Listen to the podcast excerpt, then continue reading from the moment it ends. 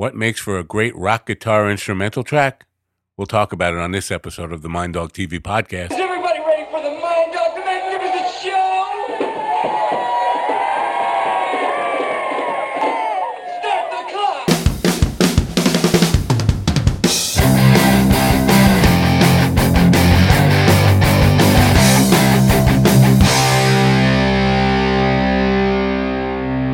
And welcome, my friends, to yet another episode of the Mind Dog TV podcast. I'm Matt Nappo. It's great to have you here. Thanks for coming, all that kind of stuff. Uh, last show of 2020. Yay.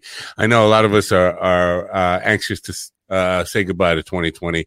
Um, I don't think a whole lot's going to change uh, when the calendar changes. It'll be 2021 and pretty much feel the same way as 2020 felt. But it's just good to say goodbye to this crazy year anyway. We're going to learn about uh, some uh, rock and roll music, hard rock music, uh, good old fashioned uh, guitar playing. Uh, I believe I believe my guest is from Canada. I'm going to have to get that straightened out. Uh, but he's uh, he's a hell of a player and uh, kind of uh, old school rock and roll, hard hard edged, uh, straight straight ahead rock and roll. I think you're going to enjoy it a lot. Uh, before I bring him in, I need to talk a little bit about my sponsors tonight. Tonight's show is brought to you by Audio audiobooksnow.com audiobooksnow.com you know about the convenience of audiobooks uh, please don't make me go through the whole dissertation about how convenient audiobooks are and why audiobooks are a great convenience. Uh, but you know you can get audiobooks just about anywhere now. So why audiobooksnow.com well price point price point price point is the answer. Uh, audiobooks now club pricing plan is simply the best deal on audiobooks you'll find. It offers a savings and flexibility not found anywhere else with their save on everything discounts rollovers exclusive offers loyalty program incredible selection and cancel anytime policy. It simply cannot be beat like a drum. Uh, plus uh, get a free premium audiobook on select titles when you click the link that's in the description audiobooksnow.com and even better if you if you do just tonight you can start a 30 day free trial of the club pricing plan which is normally 4.99 a month. Uh, you get it for absolutely free for 30 days. If you're not happy at the end of uh, 30 days you just cancel and you won't be charged a penny. Great deal. I do appreciate you uh, patronizing audiobooksnow.com and the link is in the description. Tonight's show is also brought to you by fundwise capital. Fundwise capital a uh, lender matching platform that gets you the best credit lines guaranteed, particularly for business. Uh, you can apply online in 60 seconds or less, and there's no effective credit to see how much you can get. Use the funding for anything you need to start or grow a business. That's right. I said start or grow a business. If you don't have a business yet, but you got a solid business plan, uh, wow, something is writing as I'm speaking. That's very strange stuff going on there. Uh, something's taking over my machine, folks. Uh, where was I? Oh, you don't have a, uh, a business yet, but you got a solid business plan that can help you get funding, get the best funding you can qualify for. Um, their strategic lender matching platform searches through hundreds of lenders to find the very best possible option for your unique situation. They have hundreds of five star reviews on Google, Trustpilot, and Facebook, and an A plus rating with the Better Business Bureau. They provide unsecured lines of credit. Something very strange is going on with my machine, folks. Uh, I think I think I have somebody must have hacked into my computer and is writing on my screen as I'm it's very strange. Uh, they have hundreds of five star reviews on Google, Trustpilot, and Facebook, and an A plus rating with the Better Business Bureau. They provide unsecured lines of credit at zero percent interest for nine to fifteen months, unsecured term loans, loans based on income, short term gap funding, and bridge loans. They work with real estate, startups, franchises, restaurants, any kind of business. Any kind of project. To get started with them, it's really simple. You just go to apply.fundwise.com slash minddog. That's apply.fundwise.com slash minddog. Links are in the description, and I do appreciate you patronizing my sponsors. Uh, I'm I'm a little uh, scared now. Uh, something strange might happen tonight during during the program. I've I've never seen the kind of things I've just been uh, witnessing as I've been reading the copy for the a- ad stuff tonight. Uh, is something took over my machine and started writing a text thing to me. Uh, and at one point it was transcribing the words as I was saying right back to me, including "Wow, something is." Um, it's very strange. We'll see what happens though. Uh, on to the big program tonight. Darren Michael Boyd uh, has toured and recorded with various artists, including Black Juju, Creeping Beauty, and Famous Underground, featuring the Juno Award-winning vocalist Nick Walsh. He's a uh, virtuoso guitarist, and uh, as I mentioned, he is a straight ahead rock player. Kind of remind me of the music that I came up on when I was a young man, including you know people like uh, ACDC and and Black Sabbath, and you know I would I would call it um, straight ahead rock and roll, hard rock more than metal. But we'll we'll see how he describes it. And you know, I I hate to put people in uh, a bag and and label them. So uh, we'll see how he describes his music. Ladies and gentlemen, please open up your ears, open up your minds, and help me welcome in Darren Michael Boyd to the Mind Dog TV podcast. Darren, welcome. Hey, how's it going? so well. So, am I close there with my description of your music? Is yeah, yeah, I would say. I mean, definitely.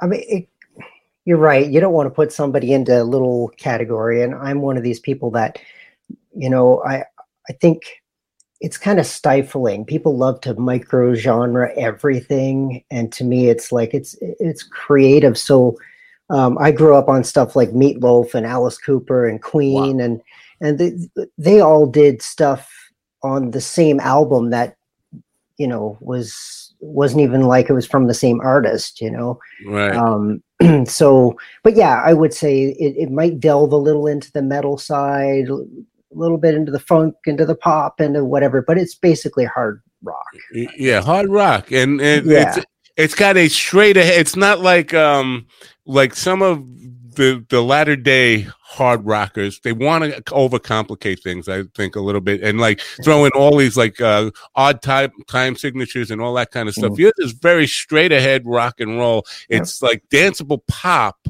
without the, the screamer vocals on it. Yeah pr- pretty much yeah and and you know i like all kinds of music and uh, uh some of the some of the players out there uh you know on youtube and stuff some of the guitar players are just uh, the the level of um, skill, you know, and the dedication to being as fast and as clean and good as they are um, is is really amazing. Um, but to me, I want to listen to something I can throw on in the car, or you know, I don't. Right. I just I don't want to just see how fast somebody can play. I want to hear a song, and right. that's kind of what I grew up on. So. Um, yeah, so it's not overly complicated. yeah, and, and, you know, not to put anybody else down. I mean, uh, there's there's room in, in music for everything, but I think with a lot of those shredders, uh, they tend to lose fact, uh, lose sight of a song, and yours actually feels, uh, even though eh, you know with instrumental rock, it can be all over the place, and you kind of lose that hook. You kind of lose um, that you know the the the idea that it's a song. Your so your music is very uh, song structured. You can tell what you know. This is a verse. This is a chorus, and it yeah, feels yeah. It, it feels like a pop song without the vocals, with with the guitar doing the vocal work, and I, that's it's, that's unusual among you know guitar virtuosos. It's inter- interesting you say that because that's kind of um, I, I held off from doing this kind of thing, you know, most of my life because to me, you know, I'm not. I, I, get. I've been called recently like a guitar god, a virtuoso, all these things, and I'm kind of going, ah, it's like not, not really. But uh, at the same time, it's like, you know, when you think of Ace Frehley or Slash or one of these guys, Brian May, who are, you know, are they virtuosos? You know, they're just really great at what they do and right. they've reached a lot of people and that's kind of where i fit into to the landscape of a in, instrumental guitar player um, i've been writing songs with lyrics for singers my whole life so when i wrote this stuff it's like hey you can tell that like you said there's the verse there's the chorus none of this is all that progressive i don't think any of the songs reach four minutes you know they're right. all like right. under three minutes you know it's not they I'm feel not trying like to be Rush or something. Radio friendly music. Uh, unfortunately, I don't think there's a radio uh, a radio station that plays any kind of real real music anymore. And I think that's one of the one of the problems with the music industry is that uh, terrestrial radio is just pure garbage now. So you, if Yeah. to find music like yours, you're going to have to go on the internet or Spotify or you know. Yeah, uh, but it's all I- there, right? It's Yeah, and it's funny you say that because i mean to me it's one of the that's a, a really kind of insulting thing when people are always saying oh there's no good music anymore and it hasn't been writ- no good music has come out in 40 years or whatever and you know what i i love like i said all these artists from like the beatles before i was born and stuff like that but to say that nothing good is coming out now is is insulting to those of us who are doing it I um, agree. it's also kind of ignorant because it means you're not looking for it because it is there. Well, I Um, think that you just hit on it. It's it's laziness. People, uh, we got used to the radio spoon feeding us, uh, it- Yeah. but the, the difference is. In in the old days, and I hate to sa- say that phrase because it, it gives away how old I really am. But radio used to spoon feed us quality music. Now they uh, they spoon feed the public cookie cutter pop that is auto tuned and the same four chords on every song, and it just it becomes really um, it's not it's not good music at all. uh, it's like a science, right? Right. It's, it's like a made in a factory rather than you know It's- because and I mean a lot of music, a lot of genres, even metal, uh, and the, it's kind of a shame because the bands and the artists are so great, the musicianship is phenomenal, but a lot of the sound of it is just kind of generic to me. right. you know because it's all the same plugins all the same and it's it's kind of a shame but i guess that that happens it'll it'll evolve i guess but um, not- I think uh, uh, what we know as terrestrial radio is going to eventually go away. More people, especially in cars, are, to, are going to satellite now. So, Yeah. in, in that case, your music would be played on satellite radio. It's just not going to be played on uh, commercial terrestrial radio where you, they want to play uh, what Katy Perry and Taylor Swift and that kind of stuff over and over again, Yeah. or something that sounds equally like the you know Yeah. McDonald's hamburgers for a form of music. right right and there's a place i know you know what I, there's a place for it it's fine i don't hate all that stuff i just think it's kind of putting it in this little box here's what here's here's your fast food box and that's Right. okay but can you imagine if stairway to heaven came out now like No, nobody would ever no, today. nobody would even click on it to listen to it. No one would get past the first like 10 seconds of it, let alone to be like, where's the song? Right. And Right. now it's like this epic masterpiece that stood the test of time. But today, nobody has the patience for it. And it's funny, like you're talking about radio, the first single that I did as an instrumental song um, on my first album, Lifting the Curse, was called uh, This Song Won't Get Played on the Radio. and I made a video for it. Just that was that's what started this whole this whole mess. Is You're almost shame, almost shaming them into playing it, but no. well, I have this uh, theory that if you if you use the word radio in a song, that they have to play it. They're just going to want to play it. So oh, right, yeah, that was my theory. I don't know. well, it's interesting that you brought up the stay, if Stairway to Heaven came out now because on Twitter today, I, I somebody uh, started a thread. It talked about it started with the Eagles, uh, "Lying Eyes," and he said, "You know that song has eight verses and choruses in it, and a song that had eight verses and chor- oh, it was on Facebook in a songwriting group." Guy said, it, it, "So write songs as long as you want, and don't be restricted." And then people started commenting back. He said, said "You know what would would Stairway Heaven even get any any?" Traction at all in today's marketplace. What about Bohemian Rhapsody? And then it went on for there. But I, I I noticed that somebody else brought up Stairway to Heaven, and if it came out today, what would be the reaction to it? It's just yeah. curious. Um, yeah. So Yeah. hold up, hold up the album again, Oh. or the, the CD, yeah, and that's called uh, "Wonders of the Invisible World." That's it. Yeah, that's that. That's the new one that just came out. Yeah. Now, now tell me uh, a little bit about that title. What does that mean to you? Um, well, uh, I mean, it goes back to the the, the whole um, the Salem witch trials, is where there, there was a, a book written about, which was basically, um, geez, what was that, 1693 or something like that, um, which was basically just. Um, how do I explain this? What's the, the word? Like justifying the the atrocities that that took place basically. And to me i i that title stuck in my head for such a long time. And so i i said you know what? That i'm going to take it. I'm not going to you know pretend i came up with it.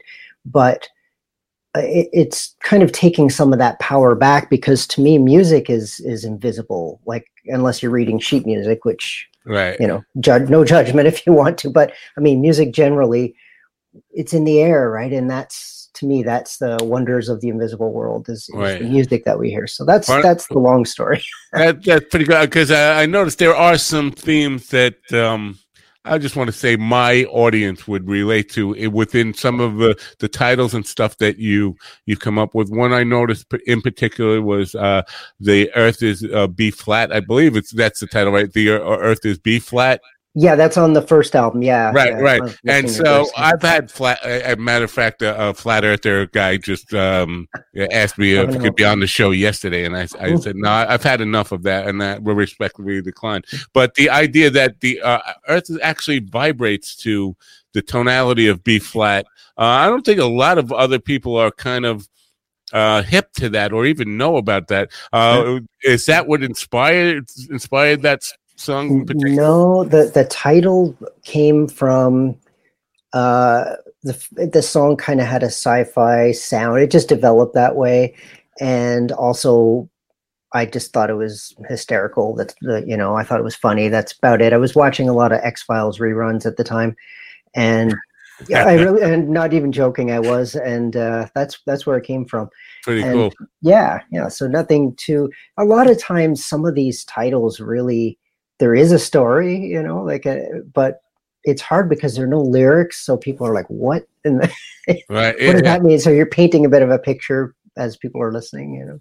But the the fact that there you know the flat earth theory is still out there and i, I think when uh when I went to your YouTube page and, and saw that video, I think there was a uh, I don't know if you put it in there or YouTube put it in the wiki page, uh, uh, WikiLeaks or wiki page, Wikipedia, uh, listing of uh, the flat Earth theory and what what you know the current state of people bringing back the flat Earth theory. But I, I don't think any uh, any of it mentioned that the fact that musicians have determined that the natural uh, vibration of the earth is that 60 hertz hum that we hear uh, sometimes when you get when you're plugging in an amp which actually turns out to be B flat So, wow that's, Yeah. that's a total coincidence. And, yeah. and kind of funny right? Like it's that um what was that? Um oh that that movie with the oh, man it's like right there close encounters. Oh yeah. Uh, you know, he's got the, the that little musical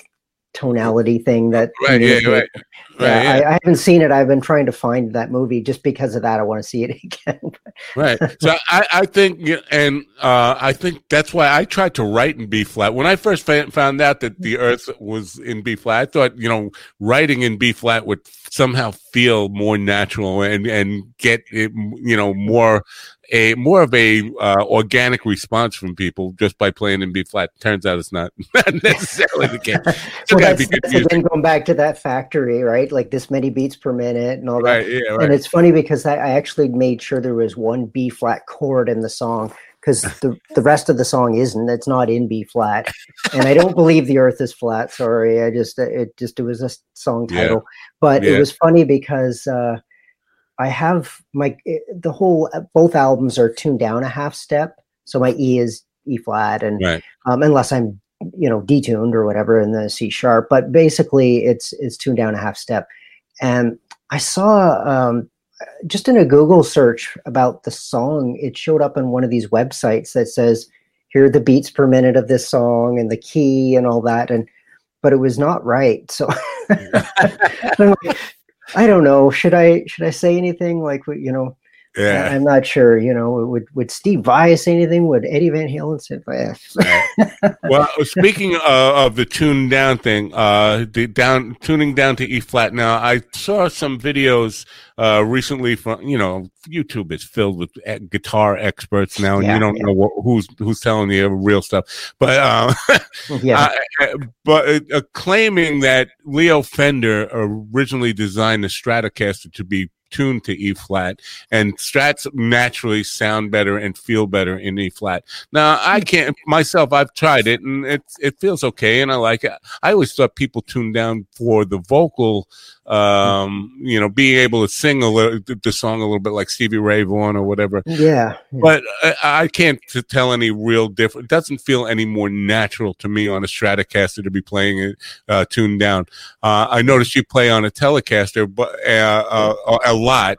Yeah, Um, and a Les Paul too. That's my right, main. Yeah. right. Um, do you uh, do you notice any difference in the overall tonality of you know the the tonality of the the instrument by tuning down?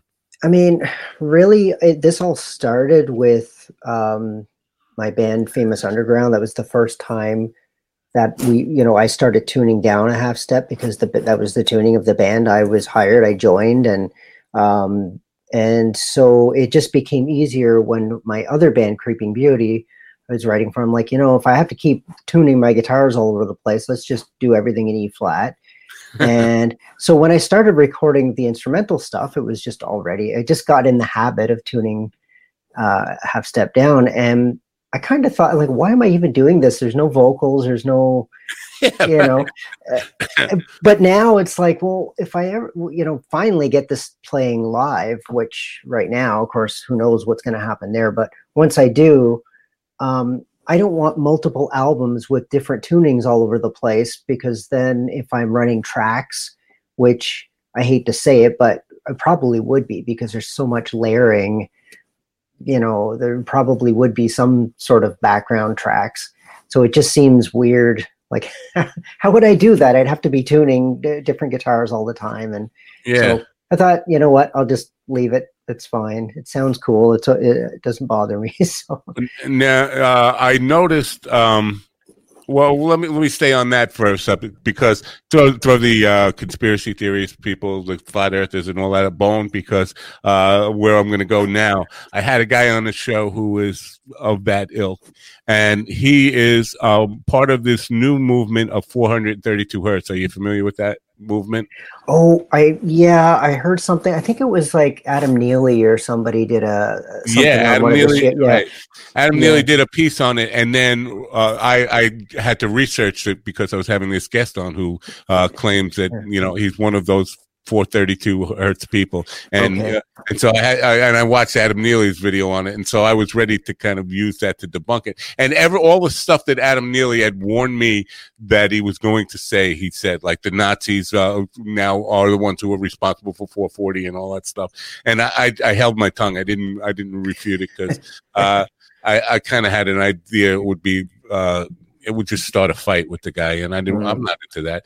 But uh, I, I think it's interesting the whole idea of 432. But again, I, I, I kind of agree with Adam Neely, and I agree with Adam Neely on a lot of stuff because he's really smart. yeah, you can't. Yeah, it's hard not to. I, I find a lot of I, I find a lot of those um, YouTube channels, and this throws me into a, a big waste of time, like a lot of people. like, Yeah, yeah. Although it, I shouldn't say waste of time. It it takes up time, but it's not a waste because um, a lot of him and Rick Beato and some of these guys are like just you know eh, right over my head. I'm like, okay, I got to rewind that and what Right. did he say? You know, but it's okay. You can't you can't retain everything, but some of these guys are just Yeah, some of the jazz so guys, educational. you know, it's, uh, I I think we can ruin music if we try to analyze it too deeply. If we try to get too much into uh, the you know nuts and bolts of why we feel what we feel from it, you can Yeah. take that magic. You know, sometimes the spontaneous magic you feel from hearing a track and just the, the initial jolt it'll give you, or whatever you feel from it, is Mm. enough to, to uh, emotionally to get the satisfaction of it without having to tear it apart and saying, "What was that?" And, you know, if, unless I'm Yeah. going to try to learn that piece for myself, uh, a- analyzing it, I think can be uh, um, counterproductive for for you know. Yeah, experience. I I know. I thought that too. With um, I, I mean, I I don't know. I know some theory. I you know obviously when I'm like putting harmonies together and layering stuff and and you know like again this thing I did everything every noise you hear on there was me. So um, you have to have some idea what you're doing, I guess. Um, but it can still come from just like uh, on the first album. I noticed that too. I'm like, oh, I, I need some sort of you know piano or keyboard or whatever i don't know how to play it well i better figure out i know what I'm, I'm hearing it i have to figure it out and, and that's yeah, yeah. I'm kind of the same way. Like I, I play saxophone only well enough to record the parts that I want to play, and I can't necessarily play a whole solo in one sitting. I can play like the few notes and and, and cut and paste the notes together to make yeah. it sound like a good sax solo. yeah, which is fine. You know, that's how I I play drums. You know, I used to be. I don't know if I used to be better or not. I just used to be more, I have better stamina, like physical and then my mind can play better than what I physically can. and then right. after uh, you know, I had a car accident, and and now it just now most of it I'm doing, you know, uh, recording, um, like fate programming, I guess you'd say, because a bit of a hybrid because I can't physically.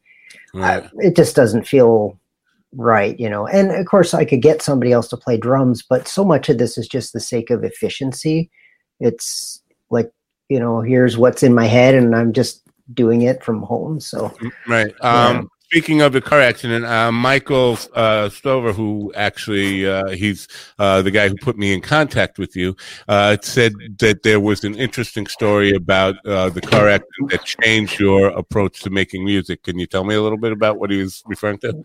Well, probably pretty much that. I mean, really, I I was um, I was playing in a you know a bunch of different bands and uh, had a car accident. Somebody ran a red light and into me and i was like actually coming home from a rehearsal.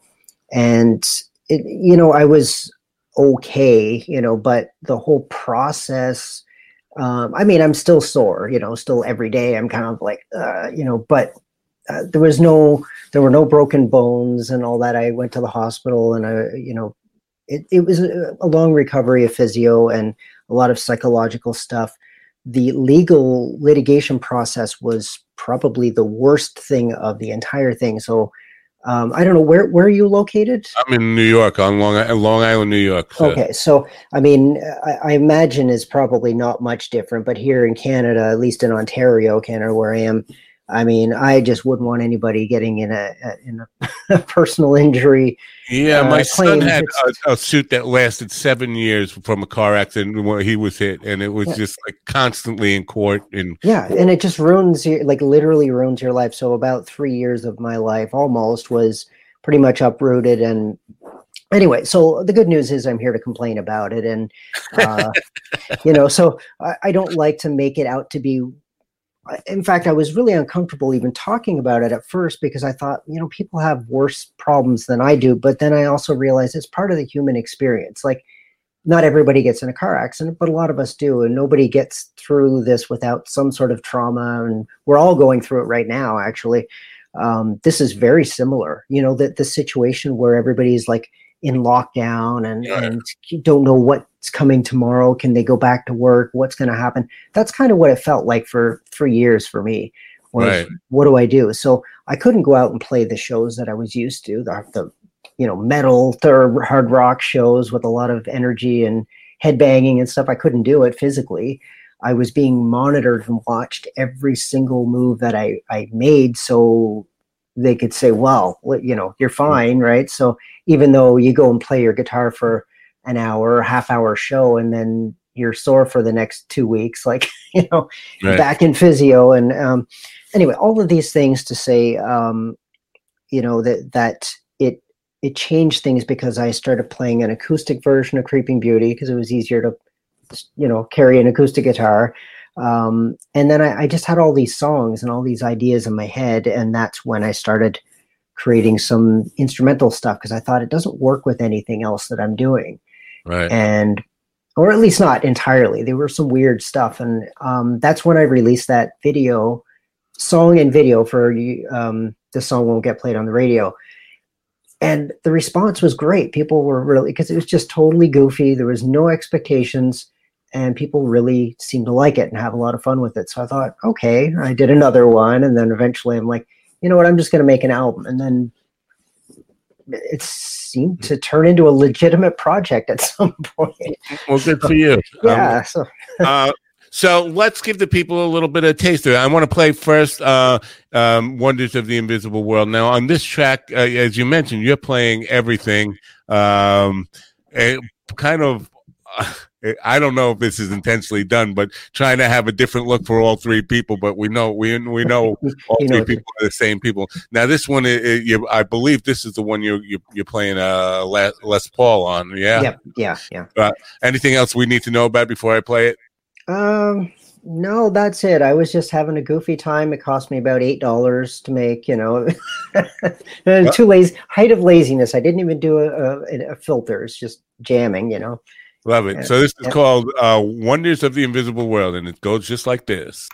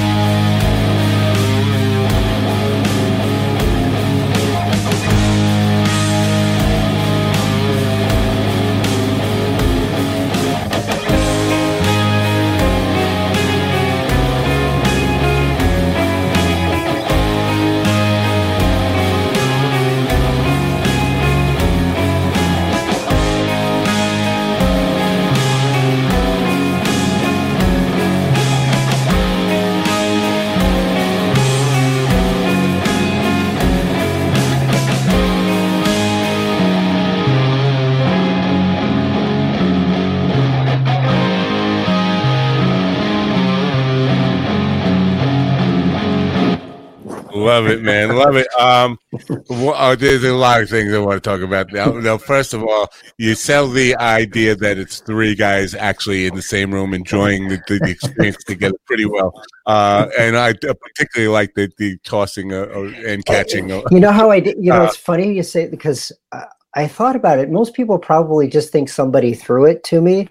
Um, right. Yeah, that's what I thought. But I'm there by myself. I did it like most videos. I I set up the cameras and I film it all myself and edit it and everything, which is, uh, you know, and that's a good lesson too for for other artists that you know want to hire a film crew and everything. There's nothing wrong with that if you if you can afford it, but it's also you know I look at it like it's not about me really. It's even though it's all me on the screen, it's about entertaining other people. So you can do that like for this was a good example. It, it was just jamming. But anyway, how I did that was um, I just did a reversed the, the camera. So I planned it. I'm like, oh, I have to do this. I hope it works. And then the one I just threw it through the pick. And uh, so then I reversed it so it looks like I caught it. oh, okay. Yeah, so I threw. That's uh yeah, Steven Spielberg here. I got. yeah, no, it works. It works. yeah. You know, I was I was wondering about that. I was like, I said he had to have somebody else there. I said to myself, he had to have somebody else there with him, at least doing that part of it. Why isn't that person at, like moving the camera or something every once? in a Yeah, because I didn't do any. like, Sometimes I'll find ways to do that. And in the first video that I did, and a couple of them, uh, I am wearing like disguises, but it's very, it's still like really obviously me. I'm just being goofy about it. Right. and um you know I, at least i think it is although i've had people comment on facebook and stuff going you know what's your bass player playing and i'm like that's me Like, Yeah. Oh, I know, got but- I got that too. Uh, because I, have several videos where I'm playing all the instruments on it, and uh, one and one person said, "You're a bunch of old geezers." I said, "It's just one old geezer." how old am i if i combined all my ages Yeah, yeah. Yeah, Um, awesome A- and it de- it definitely seems like they're you know you, you bring a uh like a fun experience like uh, and it's uh, you kind of uh, as a uh viewer you kind of lose track of the fact that it's all one guy watching this because it seems like three guys in a room having fun. The Yeah. other thing uh, that i think uh, 10 years from now you're going to look back and uh, the, the mask is going to be a funny thing the drummer wearing yeah i the hope so. That's kind of what i was thinking. I'm like well you know what i'm not going to make a big deal out of it like make it the you know the covid video i'm just going to i was thinking of different ways that i can at least say okay that's the bass player at a glance that's the Right. drummer at a glance and i'm like okay well i'll just put the mask on and Right. you know Uh, what are you drinking through the mask? what is that? Cough syrup? What is that? uh, well it's a bottle of southern comfort oh, it is. but uh, there it actually i'll i'll i'll cop to it i'll admit I, it is iced tea All right. because Yeah. um, I'm driving there and I'm like, ah, you know, and, and then the worst thing about it was that the, there was, I guess I didn't rinse the bottle because it was still enough Southern Comfort that like I'm going, oh, it's just soaked through the mass of Southern Comfort. so I'm like, I better not get pulled over. Yeah. uh, let's talk a little bit about the process there, because to me, it's always I'm always curious about uh, when people are playing real drums. Uh, I'm guessing you start with the drums in recording, right? You do the drums first. Uh, usually, I mean, it's it is a different process now when you're doing it, you know, all like in a, a computer, um, because occasionally I'll I'll record riffs and you know I do it on my phone all the time. I did it like three times today, where I'm going up memo and like, you know, I'm I'm do working on something else and then something comes to me and I record it. So that happens all the time. Um, and sometimes I don't really have much in the way of drums, so I'll just record to a click. But the difference is I'm constantly rebuilding the stems throughout the whole process, which is, you know, if I went into a studio, it would be hard to do that. You know, you'd you'd go in and go, all right, I better get my part Right. recorded, you know, and that's how I used to do it in the old days. But now it's like, it's an interesting process. I, I kind of enjoy it because um, the way it develops would be different. You know what I mean? Like it would be different. If I, so now I'm, I go to the gym and I have my, like the, the crappiest little iPod shuffle and I'll put those songs in whatever form that they're they're in and they could just be like one guitar and and drums and I'll just listen to it and when you're doing something else or driving in the car you're not focusing you don't have a guitar in your hand or whatever and then you go "Ah, okay that chorus is too long or you know whatever it is like I I am now I'm hearing a different harmony or something and that's that's how it kind of make a mental note and I also do the same thing with mixing too because you're mic- you're listening on different systems Right. and like everybody else would. And so, I mean, I didn't start out doing this with the idea of being a producer or a mixer or you know like that. Nobody does, but it, Yeah.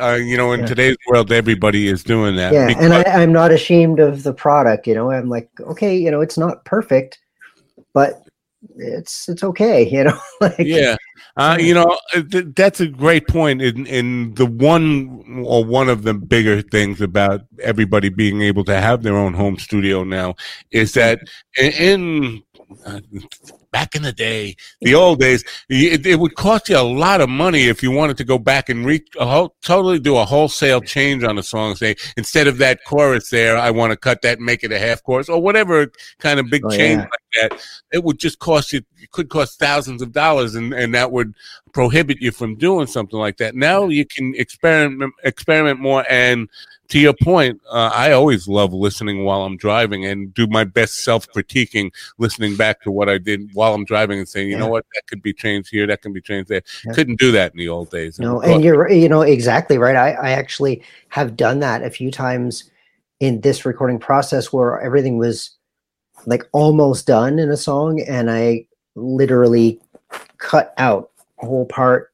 And you know what? You can do it, shift everything over, listen to it, and go, Mm, no and then you just like don't save it and you're back to the way you were you right. you, are like yeah, the story of um, uh, bohemian rhapsody how they're like that was stretching the tape and if they were at the point where if they you know that whole thing could have been destroyed right, or that right. close you know we like now there is the possibility of systems crashing or losing parts and stuff but um, I guess we have our own problems now with technology, but no, yeah, it solves a lot more than it than it creates, though. And you know, true, yeah, those, saves those, a lot of time. yeah, and yeah. Uh, those problems when uh, back in the day when you would screw something up in the beginning it, and make things almost unfixable, uh, it, it was a nightmare. I lost.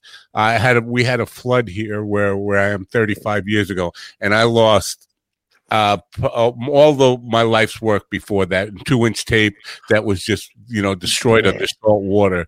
Uh, now there would be a digital copy somewhere, backup on a nice hard drive somewhere, and that's uh, you know one of the big biggest things is being able to back stuff up is tremendous. Yeah, yeah, and and the idea of actually doing it instead of just thinking about it. Right, right. You know, I did uh that uh, the other day. I'm like, you know, I didn't save this stuff. I better put it.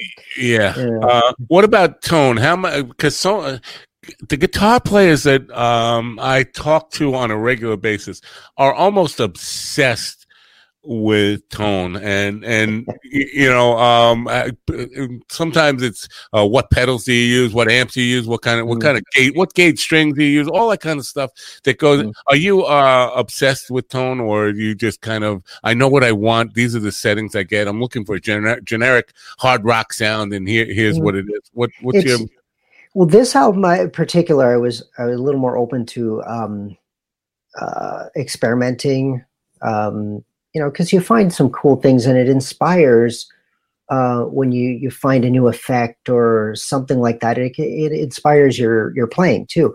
So I think tone is important in that way. Um, I mean, if you plug in to your amp and you feel something, like, and I mean physically, when you're playing, it feels good you know it it's not just what you're hearing it's it's a whole you know but i'm not somebody who could talk for well i probably could but you know some people just know all these pieces of gear and how to run them and what you get um i just i've been as the older i get the more simple i want things yeah uh, less things to go wrong. I, I reverted back to stomp boxes. You know, I have a pedal board with some old school stomp boxes pl- running in because I want the, the you know the the speakers pushing air and the the sound of the amp rather than I don't know some electronics and right. and, and there's nothing wrong. You know what? A lot of people are using like Kempers and stuff like that. And maybe if I you know was out touring, uh, you know, playing every night, then that would be something I would consider too. But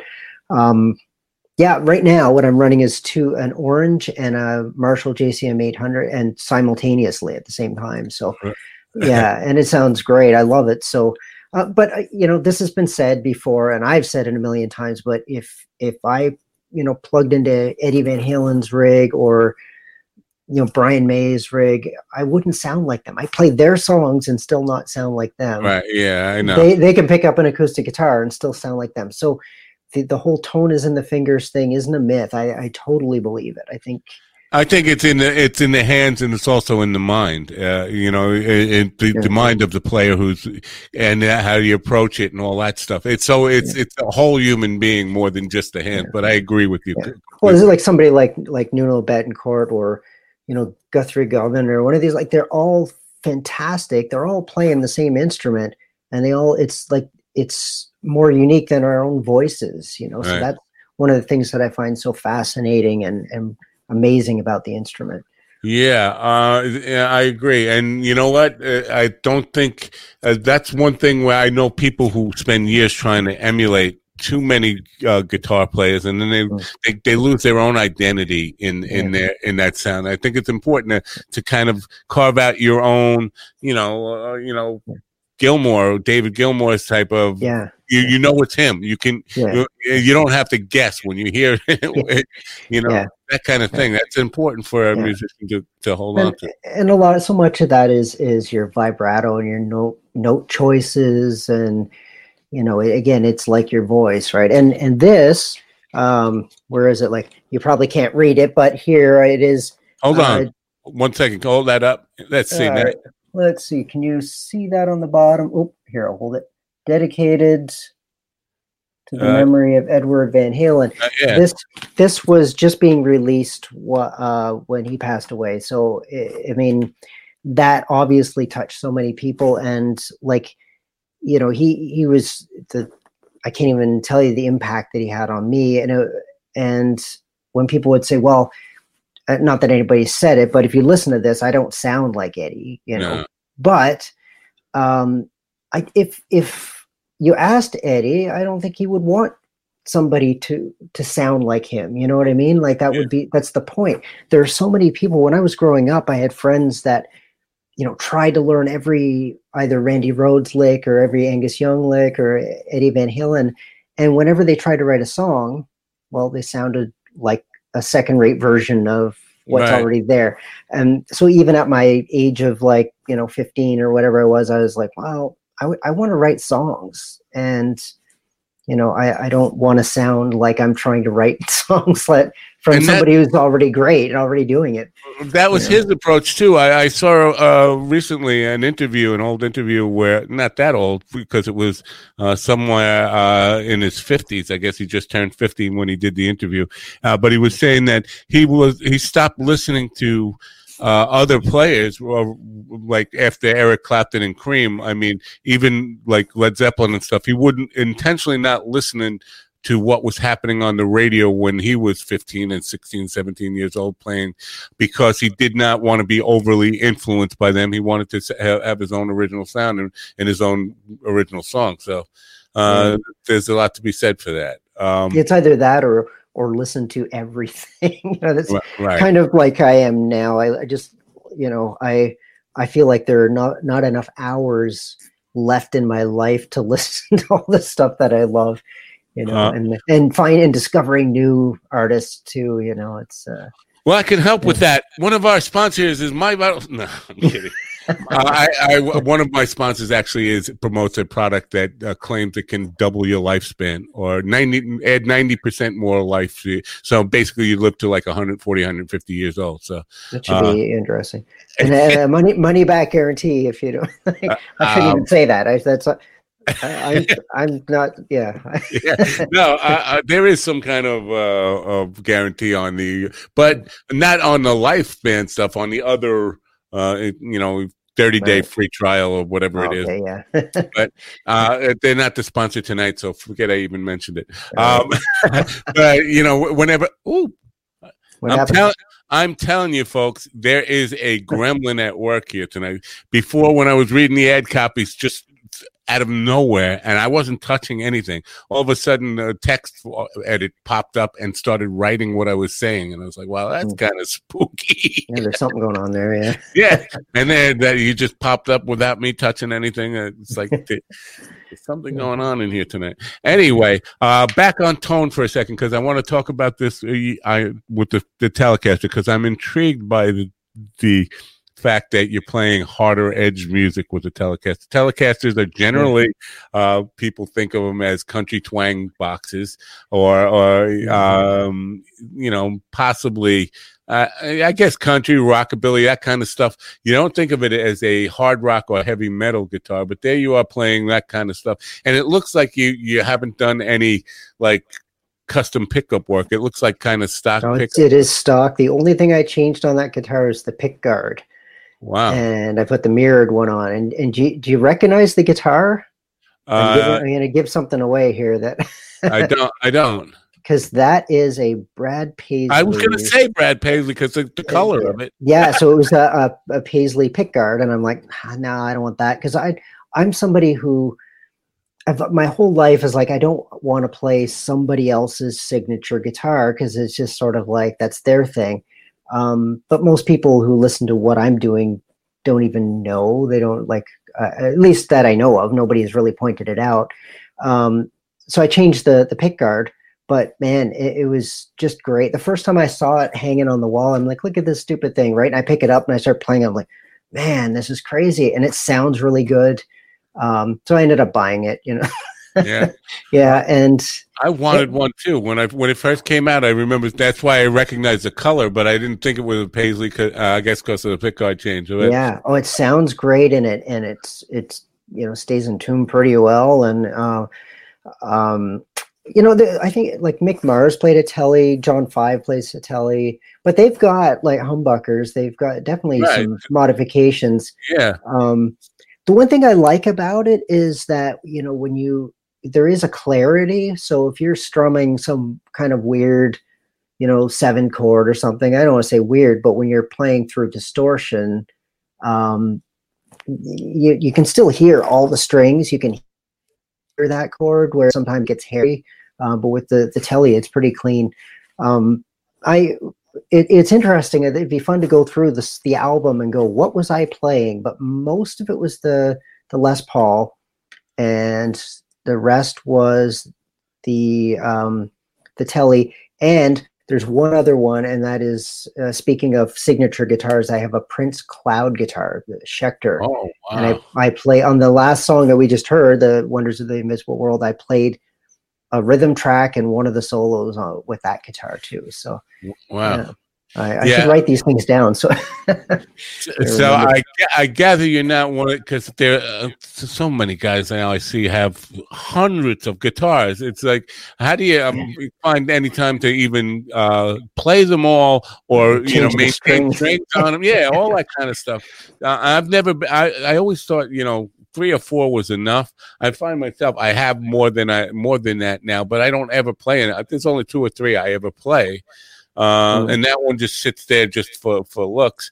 Uh, yeah. it's, it's, a whole howl buddy, and it looks I, good. I see. yeah, and I, I only play that if the if ever I got called for a jazz gig, I have a jazz guitar to play, but that, that doesn't happen. So, you know, well, look, uh, I got to show you this. It just happens to be sitting here. This is the first guitar I ever bought with my own money. BC Rich, is that what that is? A yeah, bitch? It's a, it's a bitch. Yeah, the first guitar that I ever worked in the mud when I was a kid to buy that, and I still have it sitting here. I was actually working for Rick Derringer uh, when he came out with that model. Uh, oh wow! I'm working for his production company or something. Oh, not, a, not a, yeah. yeah. Was it? Didn't he? Did he? He play on? Was it him who played on Bat Out of Hell? Um, I don't know. Todd Rundgren paid on a lot of. Um, that's right. Sorry, that's who I was getting mixed up with for some reason. I have no idea why, but yeah, Todd Rundgren. Yeah. yeah. yeah. Um. So speaking of that, Telly, let's now we're going to listen to another song. It's called "Making a Homunculus." homunculus. now, what is a hom- homunculus? uh, yeah, I guess like the definition is sort of a a, a miniature person. So it's okay. like, yeah, it's a, it's a, the people have tried to form you, these. Yeah. You, you want to clue me in about the toad stuff? The toad. I well, I have a business called Reptile Rainforest, and I do educational shows for you know schools or birthday parties or whatever. Now I'm doing it online because I can't go anywhere.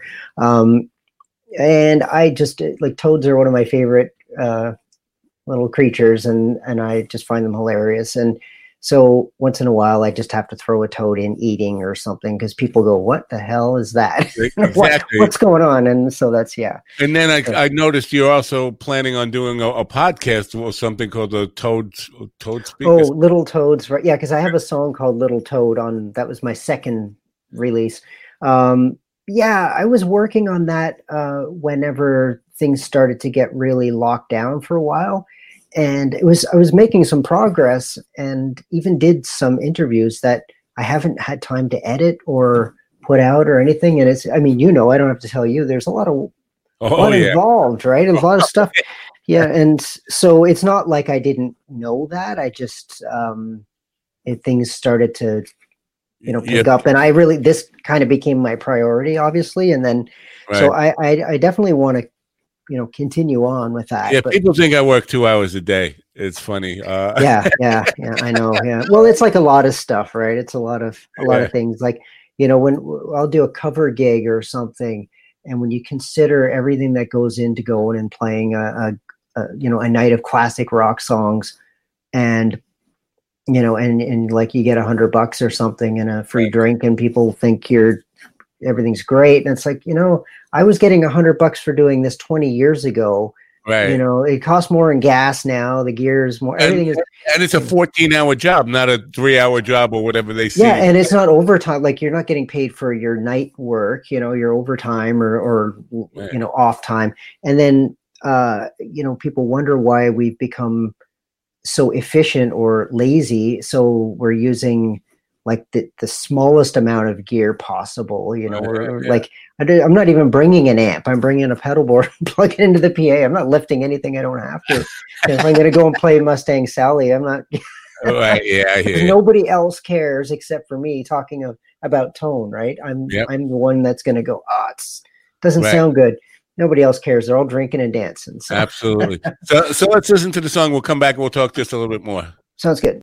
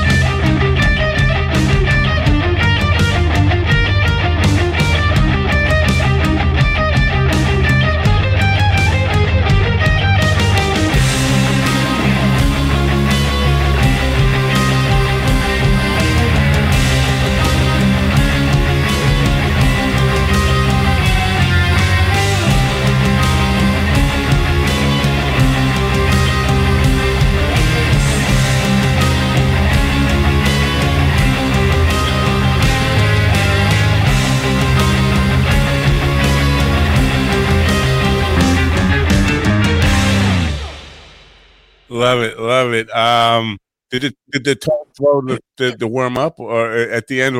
At the same, No. that's the same thing. You reversed the video. Yeah, it is. Yeah, yeah. I know. And I was thinking that somebody's going to think I'm like making my toad puke or something, but no, it was just- Toad's fine. Yeah. Uh, He's having a good time. that wasn't you uh, putting some cameras up and doing it yourself. Um, that, this uh, that's a professional. vi- No, no, that's all the same thing. I was a little more ambitious this time, though, um, in terms of my editing and that. But no, everything was me.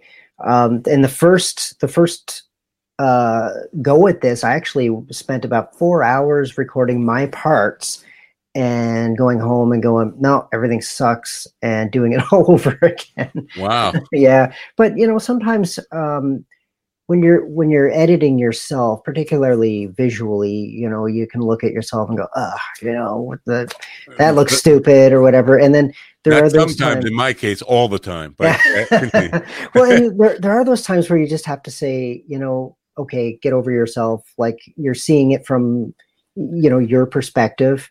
And that's what I did with this eventually. It's like, yeah, it's fine. I, I might not think that shot's flattering, but it, it's okay. But the first four, like the whatever I did, those four hours, I was not impressed with that anything. So changed everything, went back and did it again. Um. But I was a little more ambitious with the editing, and it's a long, boring process to even bother talking about. But ultimately, it was still me doing it all myself. So right. Was it a, a red room or was that green No. screen? Then what was that? it was all green screen. Um, but I used a, a, a filter to because there's kind of a weird like haze and everything, and then so I used a filter to get that. And um, yeah, it was a little bit of editing work for sure, and exporting and importing and doing all that because I don't have. I mean, I did all that in iMovie. Like, there's Wow. yeah, and so you know, and it's funny because I'm not even using. I'm sure you know forty percent of what you can do.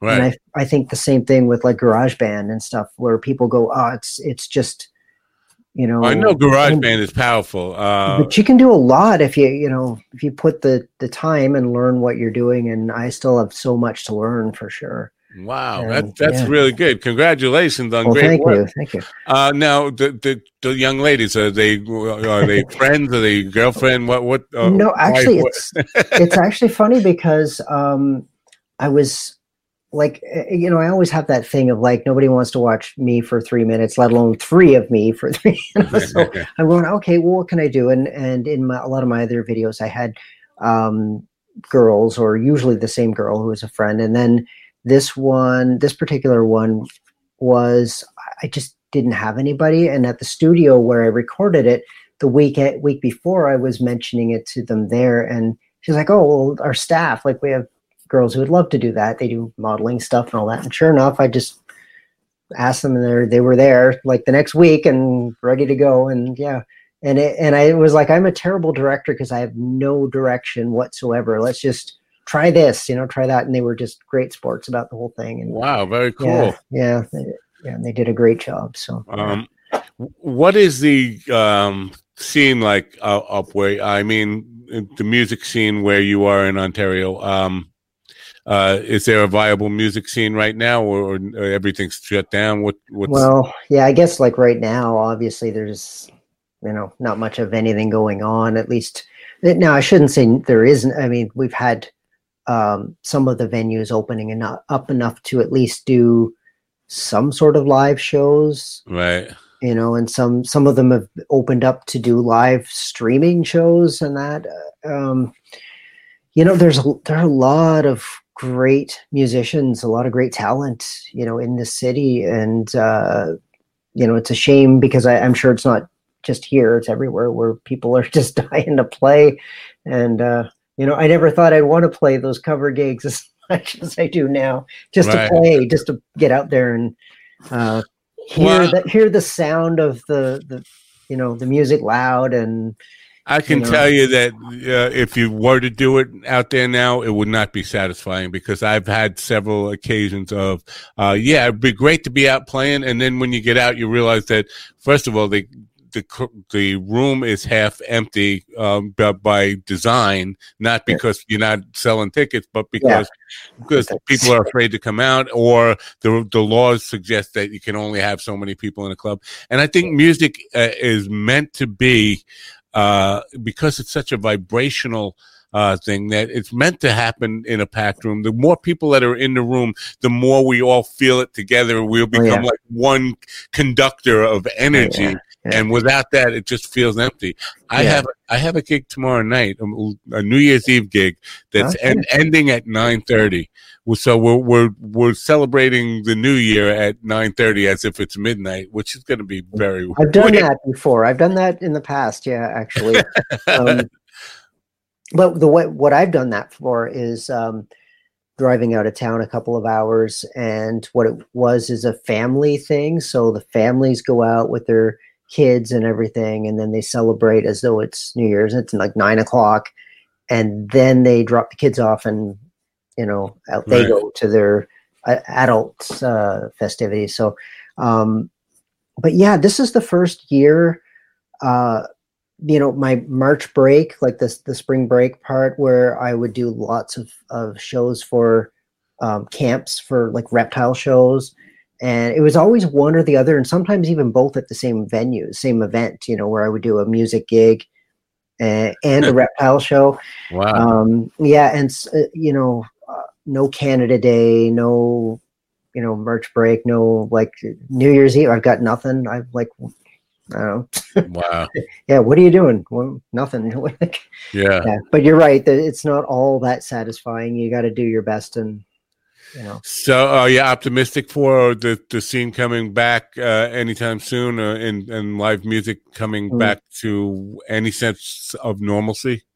well it's weird because i can't I, I'm I'm always optimistic, you know. I always look at it like, yeah, it's gonna, but it is every now and then it grates on you. Like even when I was doing the album, I'm like, it's like product placement. I would like Uh, every time I was uh, when I was working on it, I would have to just, you know, like this is what I'm doing because I love doing it. And uh, but there is that nagging thing. Like um, I had a little bit of a, an ongoing. Uh, this is something I learned from having like occupational therapists and stuff after the accident, like keeping this sort of list of like a word document. And one of the things, one of my goals was to book, you know, a tour. Excuse me. And so it, it wasn't going to happen, you know. And I'm like, wow, what am I, you know? But I was going to do this anyway. But you know what I mean? Right. It was like, um, so a lot. I think there were that that was hard for a lot of musicians this year, and still is. A lot of artists, a lot of you know people making movies, all all of that because they're Yeah. like, what are we doing this for? And right, right. but the good news is it's been I don't want to say selling like crazy, but uh, you know people are supporting it and people want music and those who you know don't have a lot of cash, you can still stream it and it still helps me. You know, you can subscribe to the YouTube channel. It helps me and it doesn't cost anything, you know. Well, speaking of that, we've had we have the URL to your website up there, darrenboyd.com. It's nice and easy. There's no Michael in that. Uh, No, I- no, I, I did this like a long time ago. right. So and, and so um basically they can buy the stuff right there, right? They don't have to go to n- necessarily off your site to, to actually Yeah. buy the album or, yeah or- that's right and if they want if you like want to go anywhere else um if you go to my site all the links are there you click on the thing go to youtube or whatever it's everything is there so cool. yeah You have a great uh publicist working for you. I don't know if publicist is his title. Michael is Yeah, sure. Michael Yeah. brought me some really great, uh, great uh, music acts to the podcast. I really appreciate him, but I know he Yeah. works really hard for you and gets you airplay in uh, or streaming play in places that w- would necessarily not, you know, would be difficult Yeah. to get on your own. So, yeah no and I, I i do appreciate that and and the work he does for independent artists is like right. we, we need that you know we need somebody to get the eyes and ears on what we're doing and Well, going back to your point earlier, and I know we're over time, and I'm going to let you go in, in a minute. But going back to your point earlier, uh, you know uh, that thing that people have said, you know, there's no good music anymore. That has always bothered me, and it's, it's generally old people, people my age or older, who say that. You know, there's no good music anymore. There's a pl- a lot of good music out there, and Michael is one example of. Uh, uh, because he every single artist he's brought through this pro- podcast has been quality so and Yeah. he's brought many through here so Yeah. there is a lot of quality out there it's just a matter of doing your wo- homework and finding it Yeah. and and i guess he's got some really um strong qualifications or, or, or really discerning um i guess palette for for uh, you know, yeah, you pick pick some good ones. Yeah, yeah, Yeah, yeah. sure. Yeah. yeah, and, and really i think that that's it i think you you said it right it's a lot of times it's well it's not going to be the younger people because they don't they don't have that uh Right. reference i guess yeah. Like there's no Nickelback anymore. Oh, oh. right nobody's gonna yeah nobody's gonna say that and and maybe they will years down the road but um and you know i'm i'm not a i'm not a hater i'm not I like honestly um like if i don't like something on youtube i'm not i just won't even give a thumbs down. I'll just go on move on to the next Right. thing. I mean i i think everybody is entitled to do what they you know put out what they're doing and and that's okay. Um but I, I just wanted to mention i think a lot of the people who say that there's no good music being made now it, i don't think they want to hear new music. That's they, they they're living in sort of like um an, a nostalgic period and they're and that's it's fine it's a no judgment that's there's nothing wrong with that but stop saying there's no new, Right. We- we- we- we become our parents and grandparents, I think, uh, Yeah. in, in a lot of ways. But I think you're absolutely right on that. They don't really want there to be new music because that, for in their mind, somehow it takes away from the quality of what they grew up with or whatever they Mhm. loved when they were young. Yeah, uh, good stuff. So, uh, lastly, uh, before I let you go, uh, if if and when things normalize, you mentioned going out on the tour. Is that um, you'd have to hire musicians and all that stuff? Is that something you'd still yeah be looking forward to doing? I, yeah, I would love to. And and the first album, I, I mean, there wasn't the COVID situation or anything, and I, I technically could have, um, but just didn't have the time. And one of the things when you're doing something like this and you're doing it all by yourself, you're taking on, you know, everything, right? The financial responsibility and the the you know you run out of time, and so I mean, I would love to, you know, work with more people in the future going forward, but if not i you know what i would do uh, like 10 of these and it would make me happy unless something really cool comes along and interrupts me And, right, like right. you know a good touring gig or something but yeah no I, i'm That's the most important part is that you, you uh, the, doing the work was a rewarding enough experience for you. Uh, I think for most musicians, that's an important thing to take away from this conversation Yeah. is because you, you can't, you came away satisfied with the end result and happy with the process. And what else is there if, the, if not that, right? So you continue you know, growing and, and writing more music and Yeah. enjoying the life of being a musician is what it's Yeah. really all about. It's and it's really, a shame that it's taken so long yeah. Uh, I mean, I've, I, it's not like I haven't had a good life of playing music, but some of the, the times that things were rough, I realized that a lot of it was my own mental state, my own attitude towards things. And, and, um, you know, one of the things I, I, I not, I know we're going over time, but here I will give this last piece of advice for anybody who is one of those people going, ah, if I just had, you know, $10,000, if I just had a manager, if I just had this, I only need to get to this next point. Don't be that person because I was, lots of us are. It's so easy to fall into that trap. Just just start, just do it. You don't need to wait for that next thing because that, you know, that'll never happen. Get it done, get it out. You know, like finish. That's the reward, finishing it, you know. Great, yep, great stuff. I, I totally agree with you, and that's kind of uh, uh, the the story behind this whole podcast too, and why I got into it was just to encourage people to live the the life that they feel like they were born to live, rather than you know waiting for uh, waiting till you're too old and say, "I wish I would have." Yeah. This- Yeah. You can shoulda yourself to death, right? I should Right, have done that. And Yep. yeah, yeah. Well, I appreciate your time. I uh, wish you Thank great success moving forward. We'll continue Thank to you. kind of push your music here. Uh, again, it, the URL is in the description. You, it's clickable. It's darrenboyd.com for people who are interested in finding out more or purchasing the music. And uh, Darren, thanks for a great conversation and a great Thank time. you. And you're welcome back anytime, my friend. Uh, Oh, you want you just talk about music in general, you know, or play Yeah. some more of your tunes. I'm I'm Yeah. more than happy to have you I'm back. always happy to talk about music of any kind. We can we can talk about anything, any music. Well, well, it's great to have you here Yeah. and great to get to know you. And thanks, thanks for coming. And have a great night. And bye for now. And happy right. New Year. yes, happy New Year to you Yeah. and everybody. Thanks. All right, bye for now. This episode is brought to you by Put Me in the Story. Put Me in the Story creates personalized books for kids. By taking best selling children's picture books and well loved characters and allowing you to create personalized books that make your child the star of the story alongside their favorite characters. Save 25% store wide when you click the link on minddogtv.com and use the code SAVE25. We're also sponsored by Lovely. Lovely is your online stop for modern, irresistible, and affordable women's clothing. Never before has dressing yourself been so easy. Lovely's carefully curated selection of apparel, accessories, and outerwear are always on trend and always available at the web's best prices. Lovely is dedicated to delivering high quality clothing to women that will make them look and feel their best. They believe every woman has the right to dress well and shouldn't have to spend a lot to love how she looks. They make it easy to wear outfits you love every day, giving you the confidence to take on the world.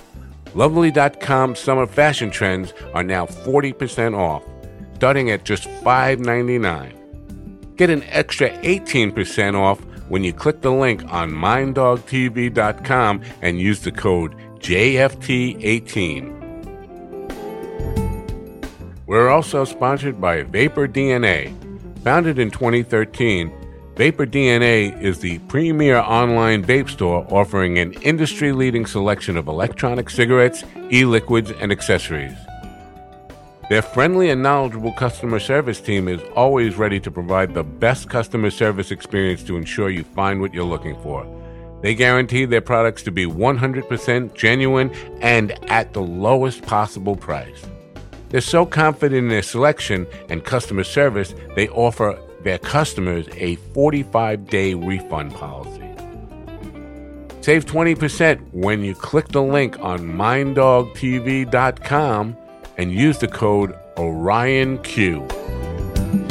Darren Michael Boyd, folks. Uh, good stuff there. Uh, again, you know, a lot to take away from that. Um, the, the big takeaway though is that you know you don't find many instrumentalists guys who do instrumental music who really have you know strong song structure down song structure uh, song structure down where it, it, actually feels like you're listening to a song rather than just an endless stream of riffing or uh, hard to follow type of complications and all that kind of stuff it's just straight ahead good music uh, that is basically the guitar is the vocal uh, part. And so it's really easy to appreciate that, at least from my perspective. Hope you enjoyed this program. I hope you come back, subscribe, go to my YouTube channel, subscribe there. Tell your friends, tell them to come back.